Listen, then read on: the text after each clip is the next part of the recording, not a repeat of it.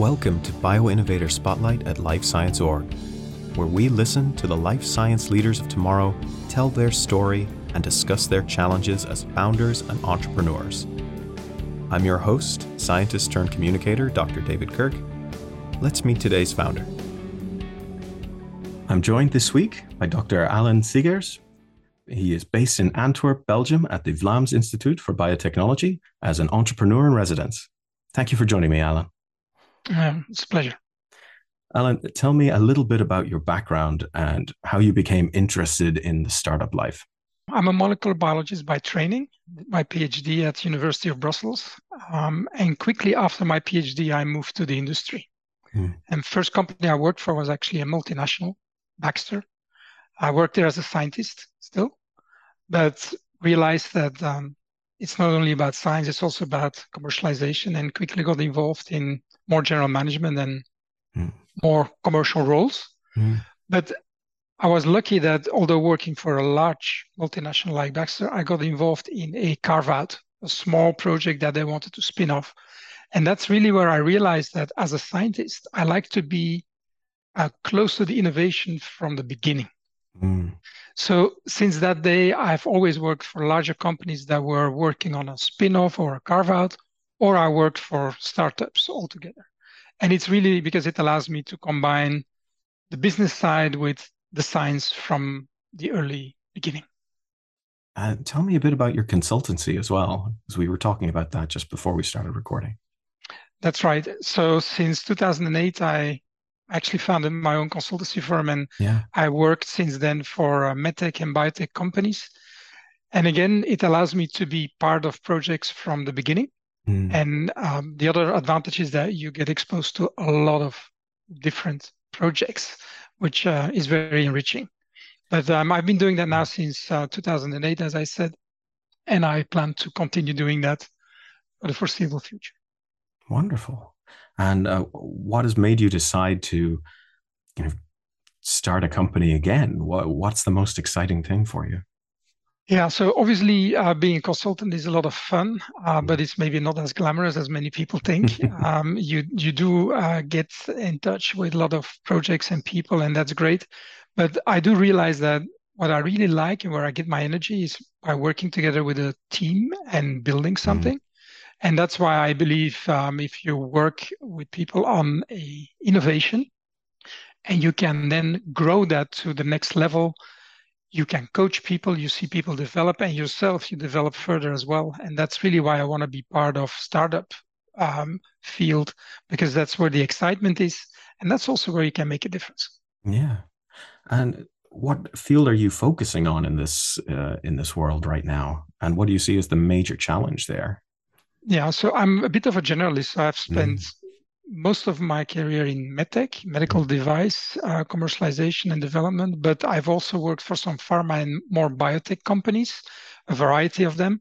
And actually, now I'm focusing again on the biotech. So what we're doing is uh, working again with biologics, with proteins. It's my first love, proteins. I'm a proteinologist, if you want.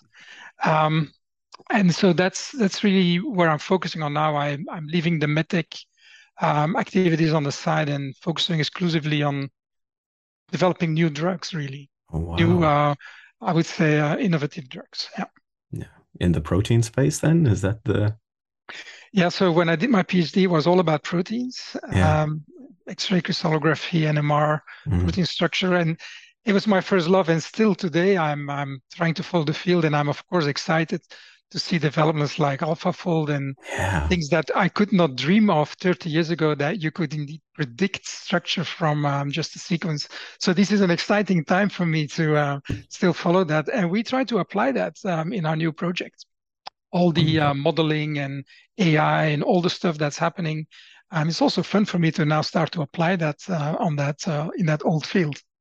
Yeah, it's a very exciting time uh, for the field, especially with the the amount of stuff we can do with machine learning and AI, it's it's really opened up a lot of new opportunities. So I'm very excited to see uh, where you take it. Absolutely. What is the biggest challenge facing uh, you as a founder today? Yeah, as a founder, the challenge is really to um, to kick off the company to mm. to really find the capital. So the financing, I think, is the the number one um, challenge that I have right now. So I'm in the middle of pitching and counting. Uh, mm. Probably will take me 300 pitches before we we land, but that's that's life. But I do realize that it's getting a little bit more tricky.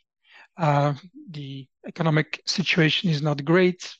People are worried about the future. A lot of disruptive things happened in the last couple of years, and I don't think that it really helps for the, um, the space that I'm in.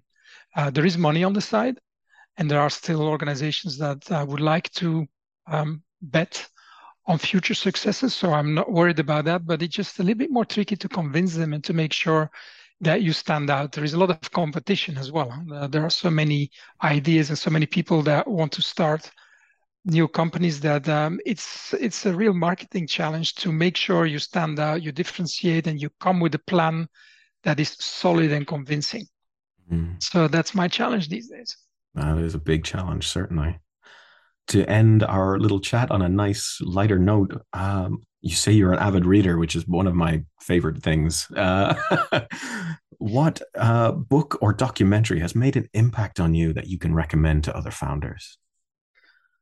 Uh, there are many, of course, because when you read, you always find something. And I also like to make notes in books. Mm. Um, I don't care because in the end, it's all about learning and, and remembering and maybe sometimes go back. And that's exactly why I picked one book. It's a book that I read three times now. So when you reread the book, you may find new things. And mm. um, the book is called Zen and the Art of Motorcycle Maintenance, and it's a it's a it's a classic. I mean, it's mm. it's old. It's really old, mm. and I actually got it from a, um, a coach that I uh, I met one day, and he um, advised me to read it.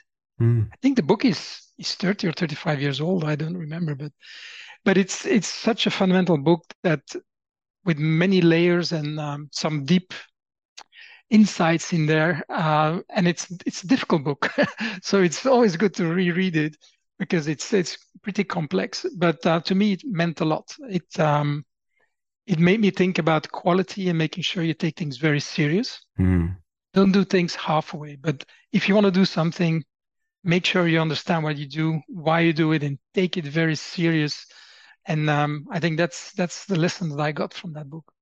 Oh, that's a great recommendation. And I love as well that you write in your book. So do I. I scribble everything in them. it's good yeah. to meet somebody. Who... I actually had to buy it again because the first one was completely falling apart. so I had to buy um, a new version of it. I think I have the old one somewhere, but it was really falling apart. But um, I think it's good if people write in books.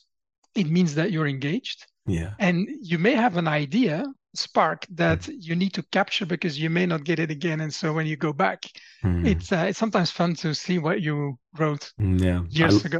I love when a book has a couple of blank pages right at the end as well, and you can just write a few notes down. That's that is one of my favorite things.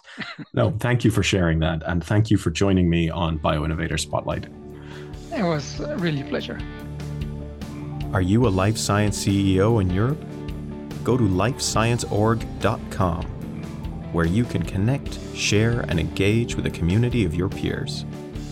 We have a platform just for early stage founders too. You can join there at nextgen.lifescienceorg.com.